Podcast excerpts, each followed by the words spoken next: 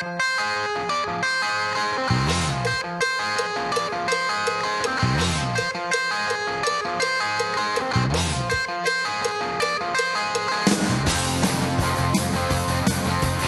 to this episode of the Heavy Mental Hour with your host, Jonathan Vlad the Impaler Sherman, licensed marriage and family therapist, that's me, and bad Uncle Gary Klein, licensed clinical social worker. The Heavy Mental Hour is the only show that showcases real professionals talking in real people language about real heavy mental issues in a lighthearted, rocking, smart, funny, and insightful way. This week, in an interview, Jonathan is answering 25 questions about addiction.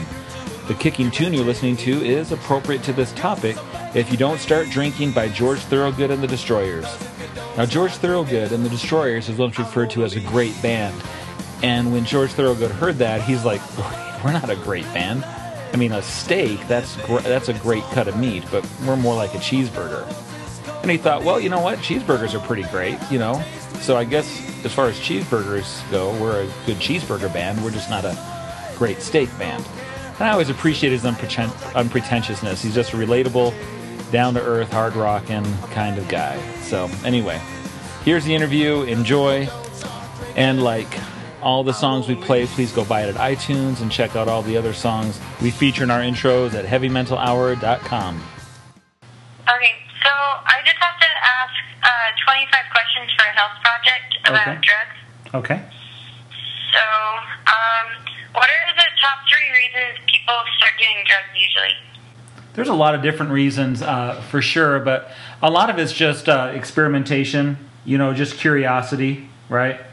Um, You know, other people are doing it, you hear things about it, um, so you're just curious.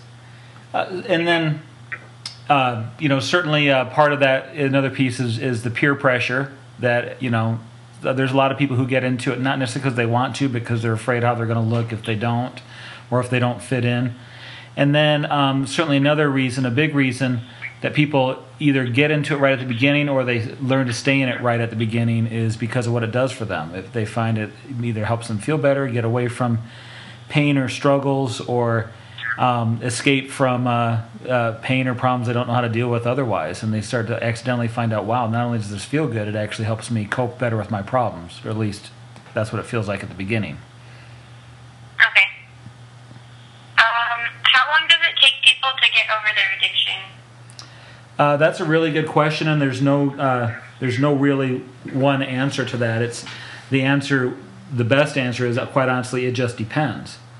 Um, some people it can take um, months. Other people it can take years. It can take decades. Uh, it depends on each person's individual individual uh, nature, how addicted they are.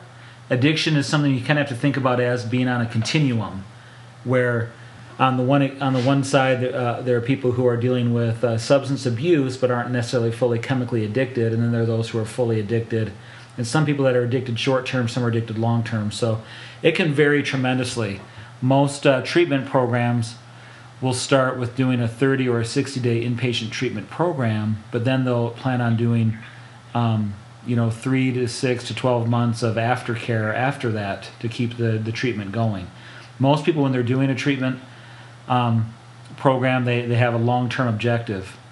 And then one other answer to that is to get over an addiction that's kind of a little bit of a, a misnomer in that um, if you're if you're truly addicted to a substance, I mean, some people have substance abuse where they're not really addiction addicted; they just have some problems with it. But if you're truly addicted, like you're an alcoholic or something like that, um, the addiction doesn't go away. You have that addiction your whole life. The question is, can you learn to control the addiction? So you'll have people sometimes who they've been in recovery.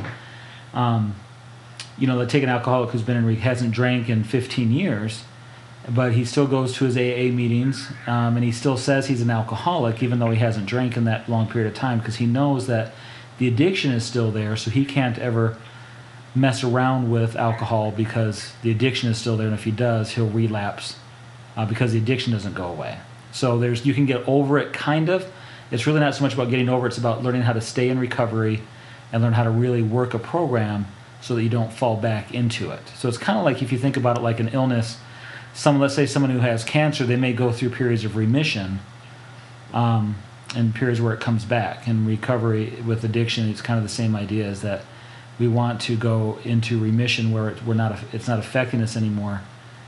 Um, but then we have to be very careful that we can relapse at any time if we're not careful. Okay. Okay. Yeah. Um, what are the most common drugs that people use? Um, that might really depend a great deal on um, location or what type of places people are. Some regions are going to have different areas. Um, but I would say, just from my experience and what I've seen, it, you're going to be seeing alcohol, uh, marijuana, and um, and uh, cigarettes or nicotine, um, simply because, uh, uh or or certainly prescription drugs. We're going to add a fourth in there. These are the ones that are most accessible, that people can uh, get to the easiest. Now you can get other drugs. It's not hard to get meth or cocaine or heroin or um, other things, uh, hallucinogens. But um, you know, people can get alcohol as easy sometimes in their parents' home or from a buddy really quickly. Or marijuana isn't hard to find, and cigarettes are easy to access, and prescription drugs you just have to find in someone's cabinet. So it's usually the ones that are most used are the ones that are most accessible. Okay. Okay. Um, is there a certain age that most drug addicts are, or is there like a wide variety? Um, yeah, very wide variety. Um, however, most drug addicts that I've ever worked with, and um, whether it's in an inpatient or an outpatient setting, uh, the va- very few of them became drug addicts as adults. Most of them started with just casual uh, party, social drug use uh, when they were starting about age 15 or uh, 14 or 15. And so um, and certainly a lot of those kids who started using uh, just partied and got it was a phase and they got over it. But um, those that, that, that get addicted, and there's no way to tell whether you're going to get addicted, by the way, so it's kind of like Russian roulette. But those who get addicted, um, very few of them start a, a, as adults. They usually start in the teen years. That's why they make such a focus on trying to avoid um, substance abuse in the teen years because the brain and the body is so much more susceptible to addiction then than in later in life. And so, but the age range of drug addicts, drug addiction can range wildly. So there's, there's, there's no average age. Mm-hmm. Um, how do people quit? Are there programs?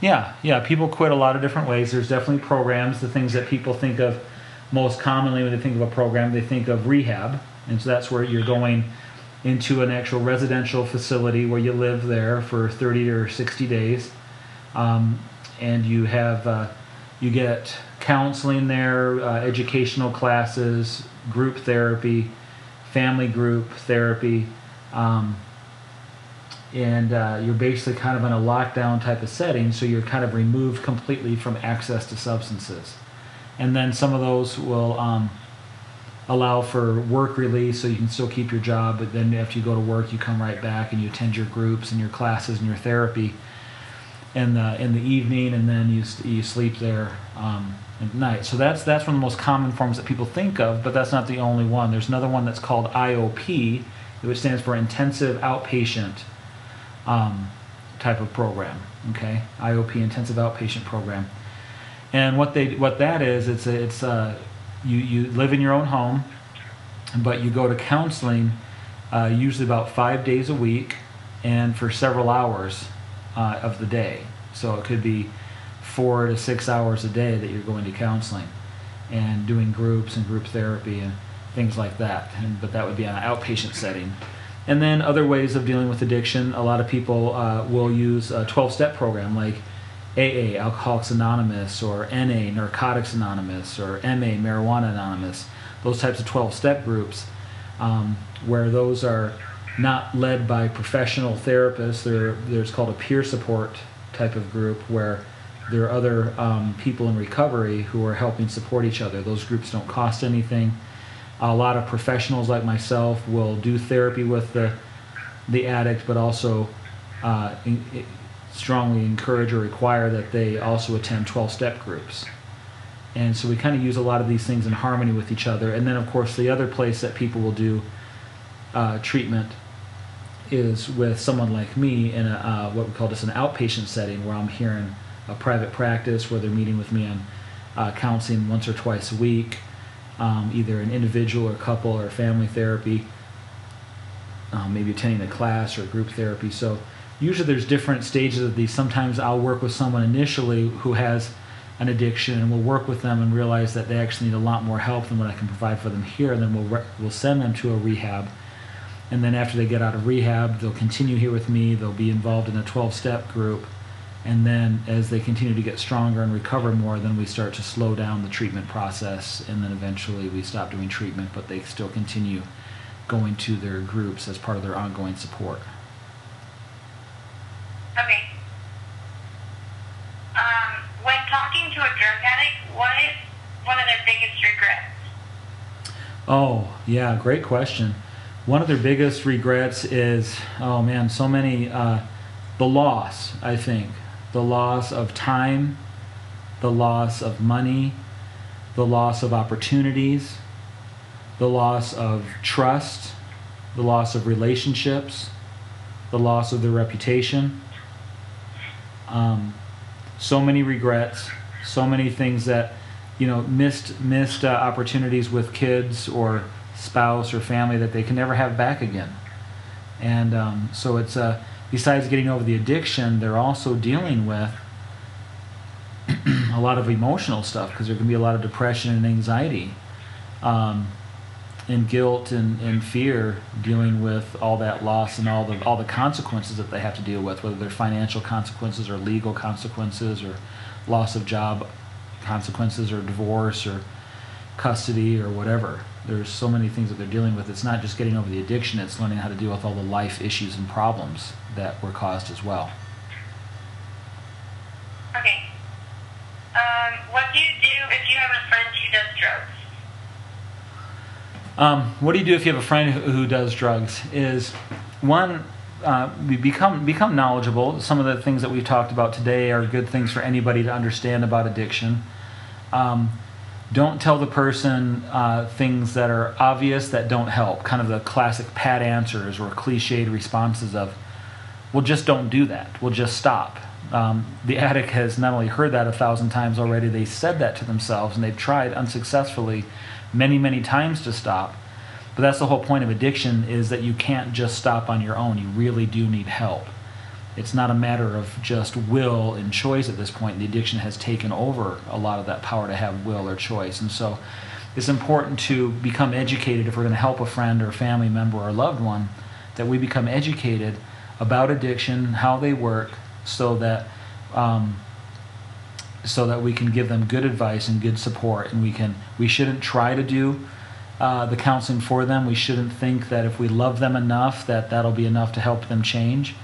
We have to understand that addiction works like an illness. You don't if someone has cancer or leukemia you don't think well if i love them enough the, the illness will just go away.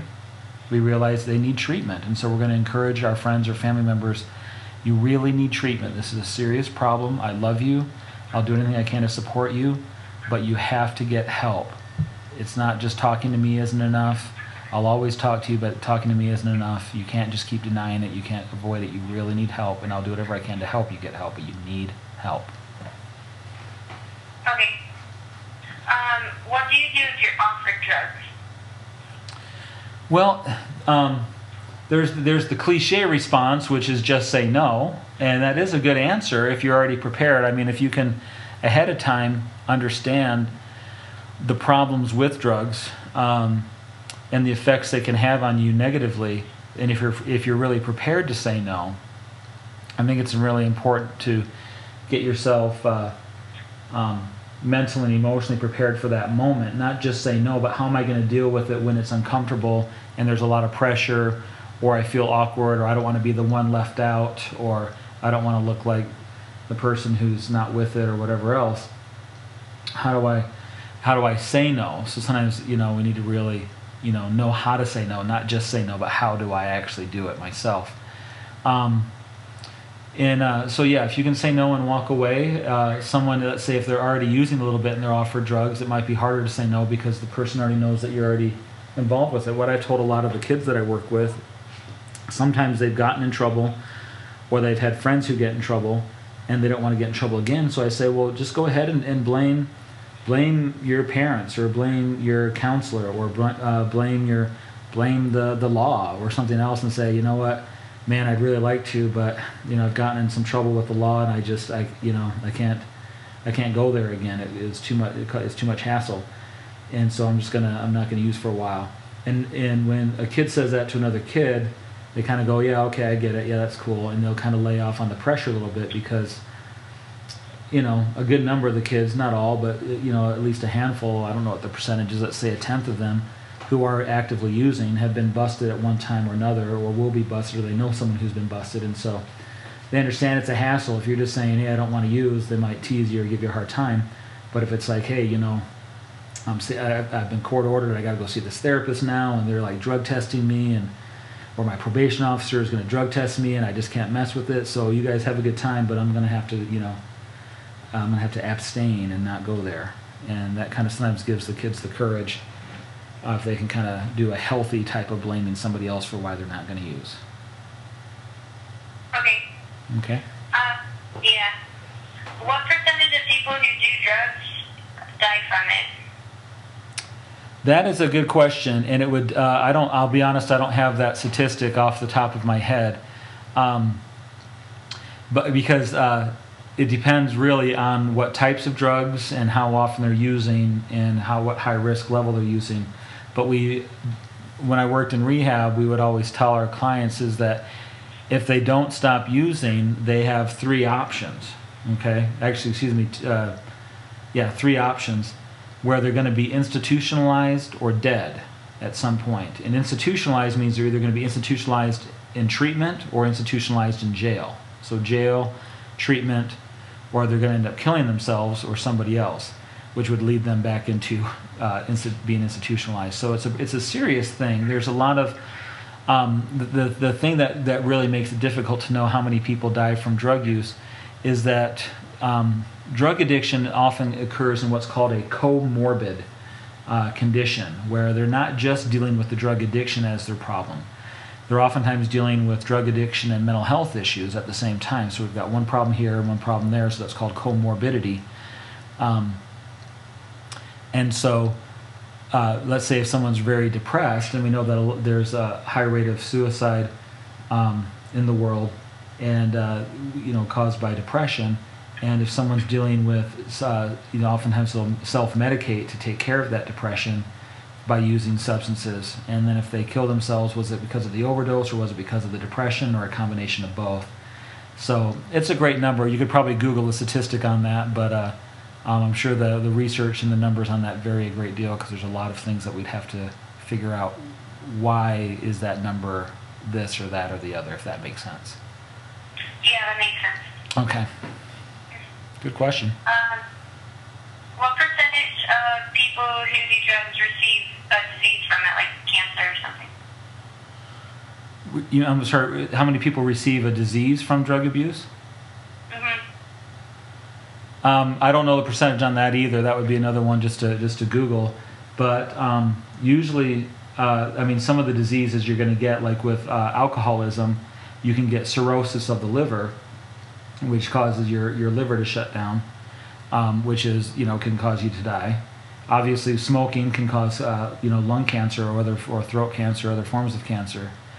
Um, other things, you know, lots most substances will cause will wreak havoc on certain parts of your brain which may not necessarily be specifically a disease but it causes damage and loss of certain functioning and um, so the percentages on, on all of those are going to vary wild you know very be very different according to the specific disease and the and the nature of the addiction so that would be a lot much longer uh, answer that you could, you could just do some quick if you needed those numbers for your interview you could just google those quickly but those are some of the ones that we're looking at.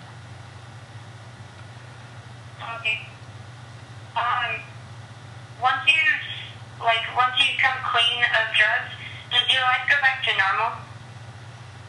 Good question. Usually not. I was just having this conversation um, earlier this morning with a client who um, he's been working really hard to get um, off of uh, off of um, OxyContin, which is a, a, a narcotic, a, a prescription uh, pain reliever, which he's been on pretty bad, OxyContin and Percocets, for a long time, and really bad use, really bad withdrawals when he gets off of them.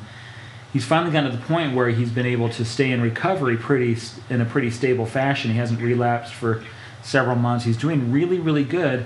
And he was making the comment today is that you know I'm doing really good, but I'm not very happy. You know, there's it's kind of and I said kind of boring, right?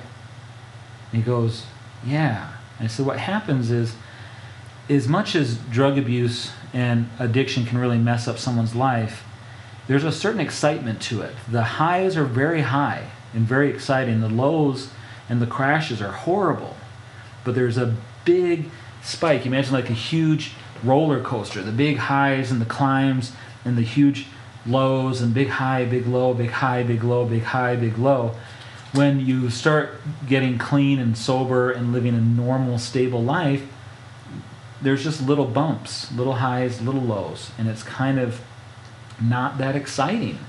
And the truth is, a lot of people struggle in recovery because their life doesn't necessarily turn back to normal. The normal they had before usually wasn't very good, but it turns back to normal in a, a very boring kind of way. And so they have to learn how to create a life that they can find peace and happiness and excitement without those crazy highs and without those crazy lows.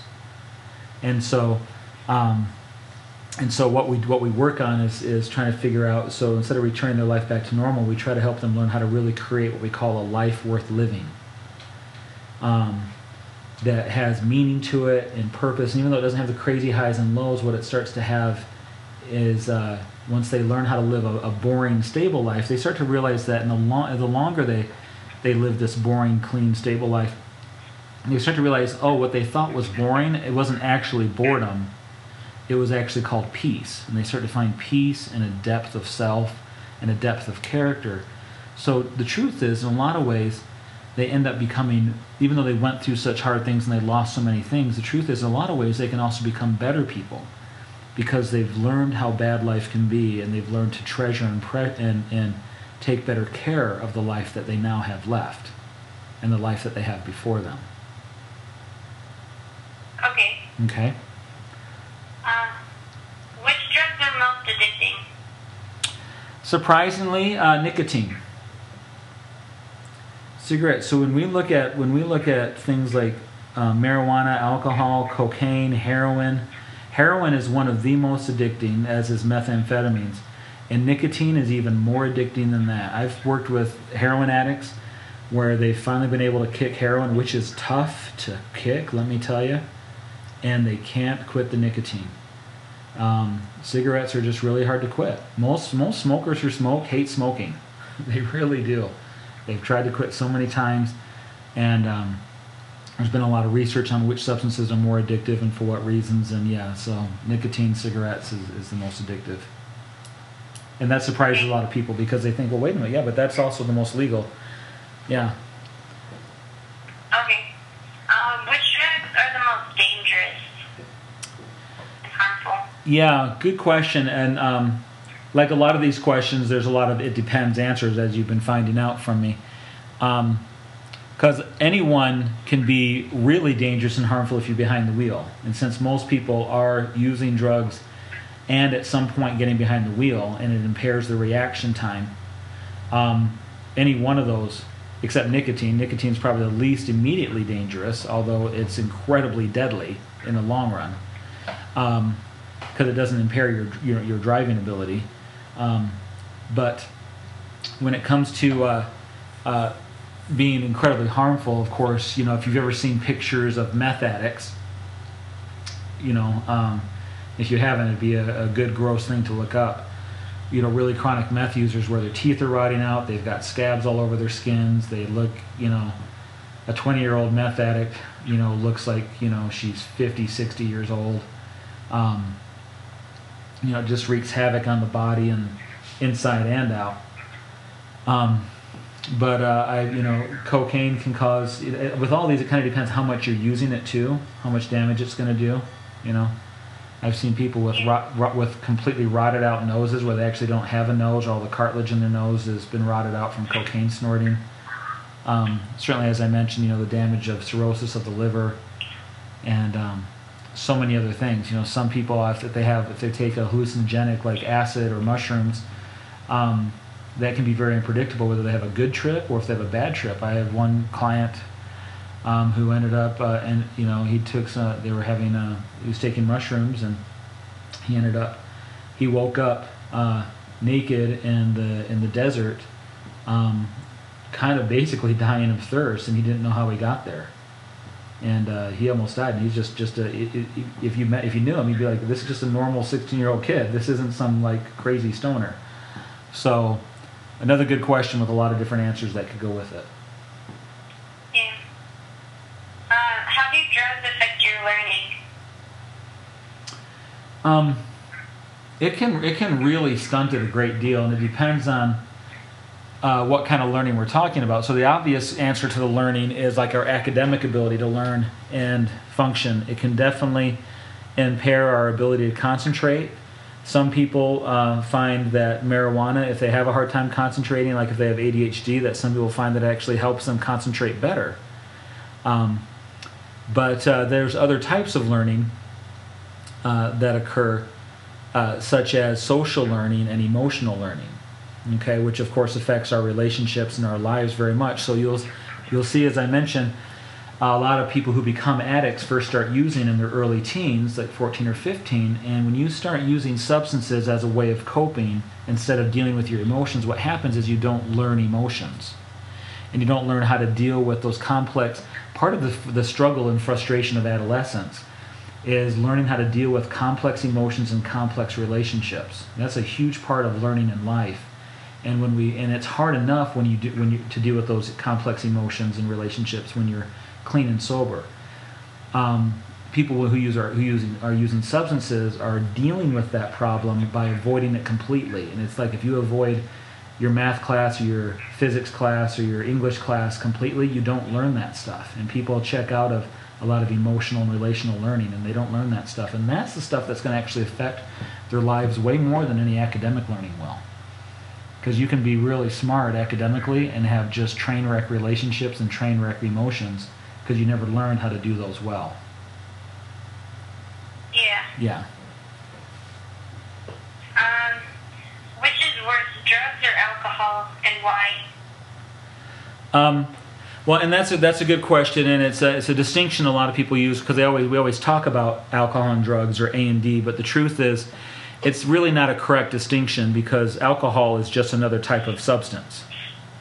Really, it's not about alcohol and drug abuse; it's about substance abuse. They're all it's not alcohol and drug addiction; it's all just substance addiction. So, um, when you say which is worse, one way that we can define that is which is worse based on um, how addictive is one substance versus another. Okay? So they all have problems, but for example, when you asked that question, which is the most addictive substance, and I said nicotine, and I don't have the list in front of me, but you could look this up, but the least addictive out of these substances is marijuana, and then alcohol, and then it goes up higher, and then we get to heroin, and then we get to nicotine. So I wouldn't say alcohol or drugs, it's more of a question of which substance alcohol just being one of many substances. Okay. Um, how do drugs affect your family, both short term and long term? Uh, boy, good question. Uh, in boy, about probably every way you can imagine, it uh, tends to uh, usually most people who are using alcohol and drugs, um, especially since most people are starting in the teen years, um, they have to use and not get caught. Of course, you have to lie and deceive and sneak and whatnot. So trust gets lost. Um, if I'm an adult and I'm using, I'm probably also um, hiding and lying it too, unless it's something that is part of you know our relationship. There's certainly plenty of people who drink and use together, um, but. Uh, um, yeah, definitely the loss of trust is a really big one. It can create a lot of conflicts and arguments. Um, it can cause a great deal of uh, financial problems in a family as people are uh, um, spending the money on the substance or the consequences of the substance, um, either in you know buying it illegally or having to you know get it you know pay for court fi- fines or fees if it's illegal stuff or if they're driving you know drunk driving they have to pay for those uh, tickets or consequences or court dates or attorney fees or whatever else. And so it can put a um, since most people don't have a budget for dealing with their drug or alcohol problems it creates a huge financial strain on what most people already experience as having a tight budget to begin with so there's a lot of conflicts that occur over that um, and the loss of trust and so forth. It can also affect, um, you know, uh, not that not that alcohol or drug causes violence. It doesn't, but it can bring out or loosen up violence or aggression or anger that somebody already has, and makes them less inhibited, so they show more of that coming out. Okay. Um, if you do drugs, is it evidence or is it something that a lot of teens keep a secret? I'm sorry. Is it evidence? What do you mean? Is it evidence? Is it evident? Like, is it evident? Like, can people tell that you're doing drugs, or is it like oh, I see. Um, yes and no. Yes and no. So I mean, most, mo- like for like with teenagers or most adults who use and they're hiding it, um, most are pretty good. Have learned a lot of ways of covering it and hiding it. There's uh, nowadays with YouTube and everything. There's lots of lots of tutorials online of how to um, hide your stash or how to cover up a smell of alcohol or how to or uh, marijuana in your room. How to um, hide things better. How to pass a drug test. There's a lot of tutorials um, that people can read up, and people within the alcohol and drug community of users will share tips and strategies with each other.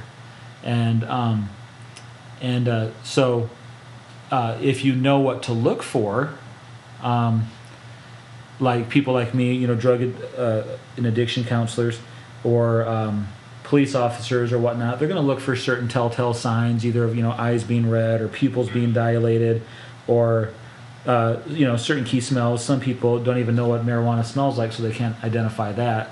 They'll say, the, you know, they'll say, "What's that smell?" And they say, "Oh, I was just burning some incense." But you know, marijuana doesn't smell like incense. But if you don't know that, or they'll say, "Oh, some friends were smoking, but it, marijuana doesn't smell like cigarettes." And um, but if you don't know what you're smelling, if you're a parent, it's not evident at all. If you know what to look for, if you know what alcohol smells like, and different substances look like, or what are some of the behaviors, there's a lot of there's a lot of uh, telltale signs, um, whether it smells or how the body's responding, or how they might be a little bit out of uh, balance, or but there's other things too, where if there's like a sudden drop in grades or erratic behavior, or um, the person gets more isolated or starts hanging out with a different group of friends dramatically or um, change of uh, interactions with the family or any number of uh, changes in grades or behavior or whatever else. So there's a lot of things to look for but i think most people don't know what to look for. So i usually encourage um, family and friends to you know just take a few minutes on the internet and look at what are what are some common signs of uh, people using uh, substances in general but also specific substances have oftentimes specific telltale signs as well. Okay. Um, why do most teens start in the first place?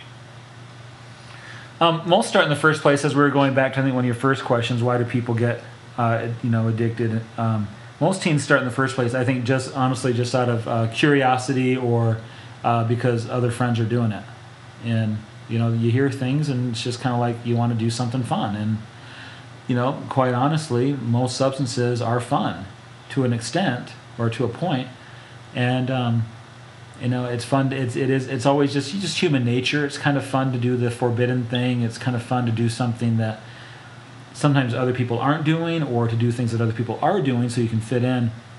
So there's the peer pressure aspect. There's the fun aspect. There's the curiosity. There's just the party mentality. There's the and then from that it turns into oh it's also a good way to help me escape from my problems and whatnot. So that's how i, I would say most people get started. Okay. Um, how common are drugs in Utah?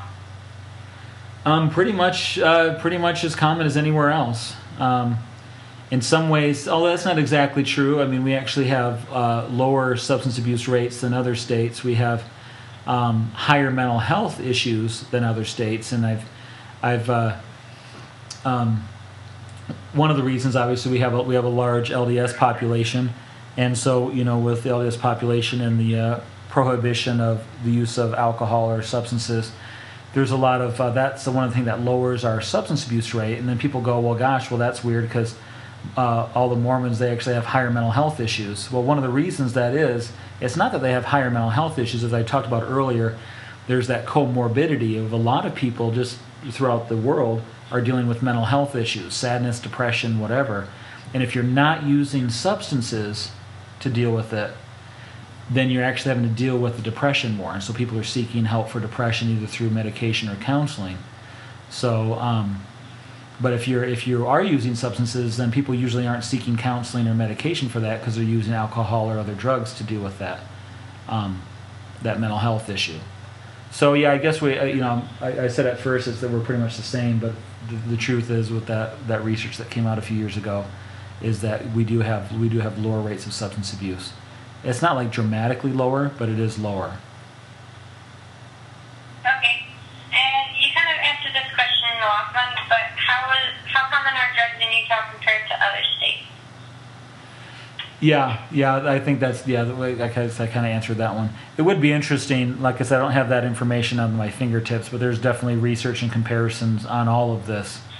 Um, you know, on the especially you know government websites. I can't um, like SAMHSA, um, Substance Abuse Mental Health Authority.gov. It's just S A M uh, S A M S H A uh, gov, and they have. Uh, they'll have all those statistics and, and whatnot comparing state to state. Okay. Um, what are ways you suggest people say no the first time, like some strategies? Um, and I think we kind of covered that one as well in an earlier question. If you just want to copy those. Okay. Yeah. Um, how does advertisements affect how many drugs um, advertisements. There's been a lot of a lot of studies and research on that, and um, definitely when the message is, "Hey, do this um, and you'll feel better," like with a lot of the alcohol or drug commercials, because those are the only ones that we can actually um, do advertisements for for legal drugs, right? Um, you know, the, the kind of the classic uh, cliche uh, beer commercial of a bunch of really fit guys drinking um, beer uh, with a lot of uh, scantily clad women clamoring all over them and having a great time partying, barbecuing, playing volleyball at the beach, whatever. That being portrayed as what fun is and beer is a part of that fun that kind of gets associated. But obviously, if you look at most people drinking beer, you know, there's some, you know, they got a beer belly and they're scratching their butt on the couch and, you know, they're eating a TV dinner. They're not just, you know, they don't have, you know, scantily clad women climbing all over them.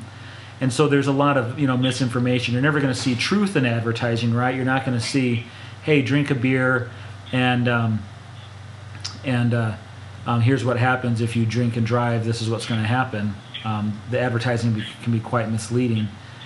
Um, but there's also uh, there's a, prevention approach where people are trying to uh, kind of do advertising in the other direction to get people's attitudes to change. And they found that rather than trying to advertise, don't do drugs, drugs are bad, drugs will hurt you.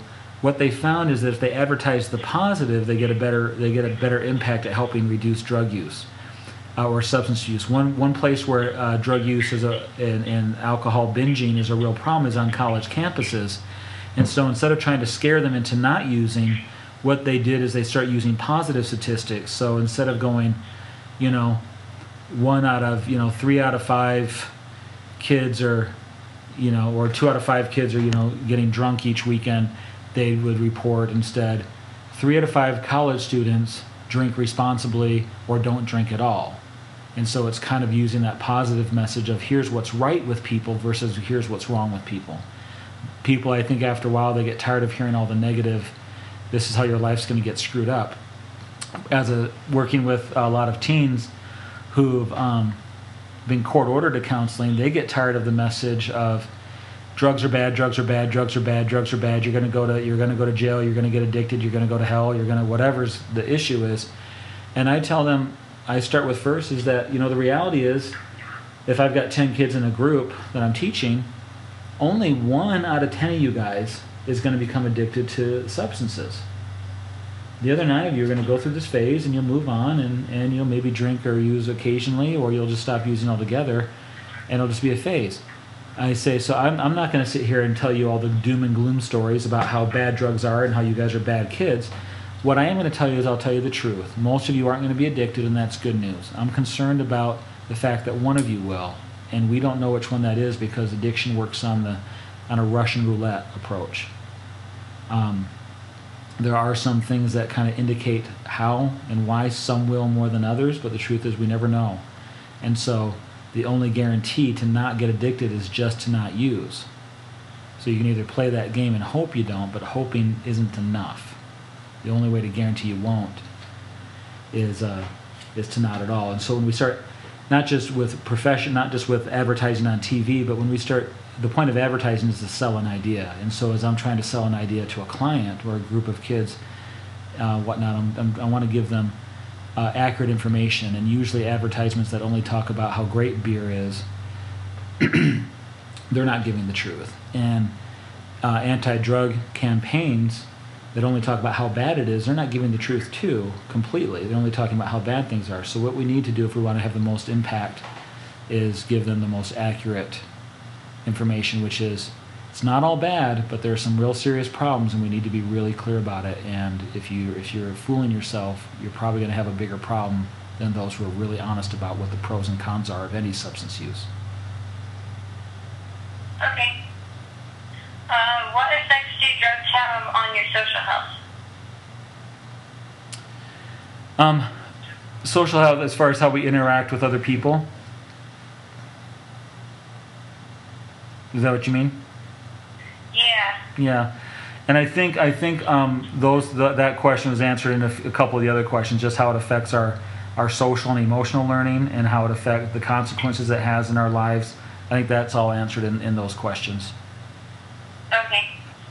Um, are there results, like, if you're a drug addict, are the results, um, are, are they as extreme as people say? What do you mean? Like, if you're a drug addict and they say it'll screw up your education and your family life, is it really as bad as they say, or is it just, like, not as extreme? Uh, and and the answer with that one again is that it depends because yes and no. Uh, there are uh, what I've always told the kids I work with when it comes to the dangers and harms of drugs and alcohol. Most teenagers will downplay how serious it really is as a problem, and they'll say it's not a problem at all. And most adults will overplay how serious the problem is, and they'll go, "Is you're going to ruin your life." Now the truth is the truth is somewhere in the middle. And so for some people, it will totally screw up their lives as bad or as worse than what people say. For other people, it won't. For other people, it'll be just a phase they go through. They'll get over it or they'll get some treatment and they'll get their head back on straight and they'll figure things out and they'll do fine. And so every case is very different.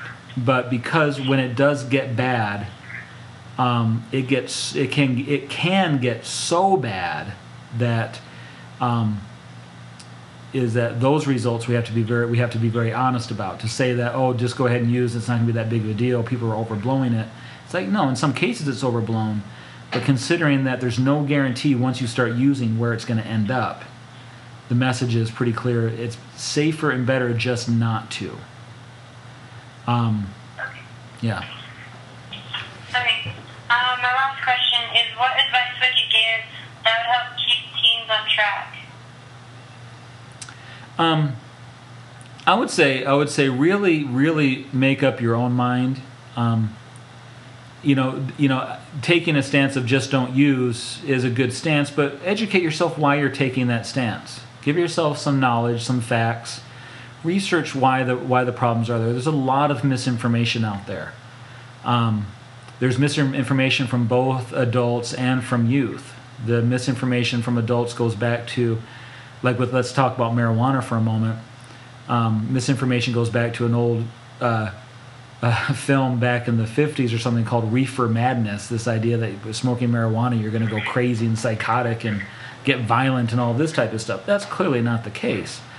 Um, and so if people have misinformation and they're trying to convince somebody, they're going to lose credibility. Uh, what teens will do is that they'll say it's not addictive at all, or it's only, well, maybe it's not physically addictive, it's a little psychologically addictive.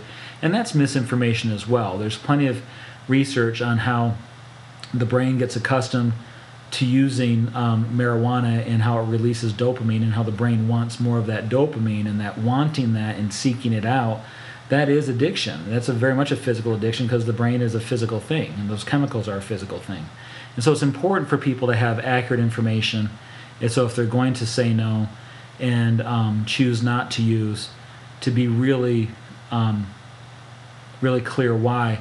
And the, and the reality is saying no isn't enough because there are a lot of people who are still going to use. Like the kids, when they'd come to me for treatment, I could just say don't use anymore, and they could lie to me and say they're not going to use anymore. But I know and they know that they're probably still going to use. So what we talk about is how do we reduce the risk of their use where to use, how to reduce the amount, how to find better ways of coping with the, uh, their problems so they're not just turning to substances to cope, how to make more intelligent choices because I tell them it's not if you get busted, it's just when you get busted. You will get busted and you will have consequences. Is it worth that price to you? Do you really know how much it's going to cost you with time or loss of driver's license or jail time or, or attorney expenses or fines or uh, community service? most kids haven't thought that through. So I really want people just to get educated. That's not the best. The bottom line, short answer to your question is get educated and look at both sides, not just your side of it.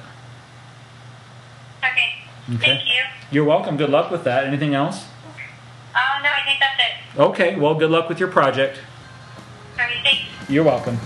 Okay, thanks for listening. Remember to visit heavymentalhour.com to do three things get the songs, books, and other media referenced in this podcast.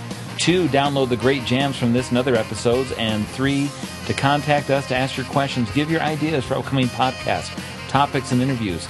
Give us feedback and visit our websites and Facebook pages. While you're at it, please like us on Facebook.com, Heavy Mental Hour, and Twitter at Heavy Mental Hour. Thanks. Peace out.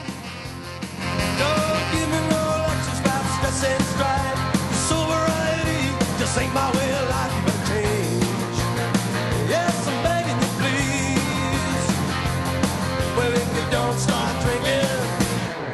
going to leave.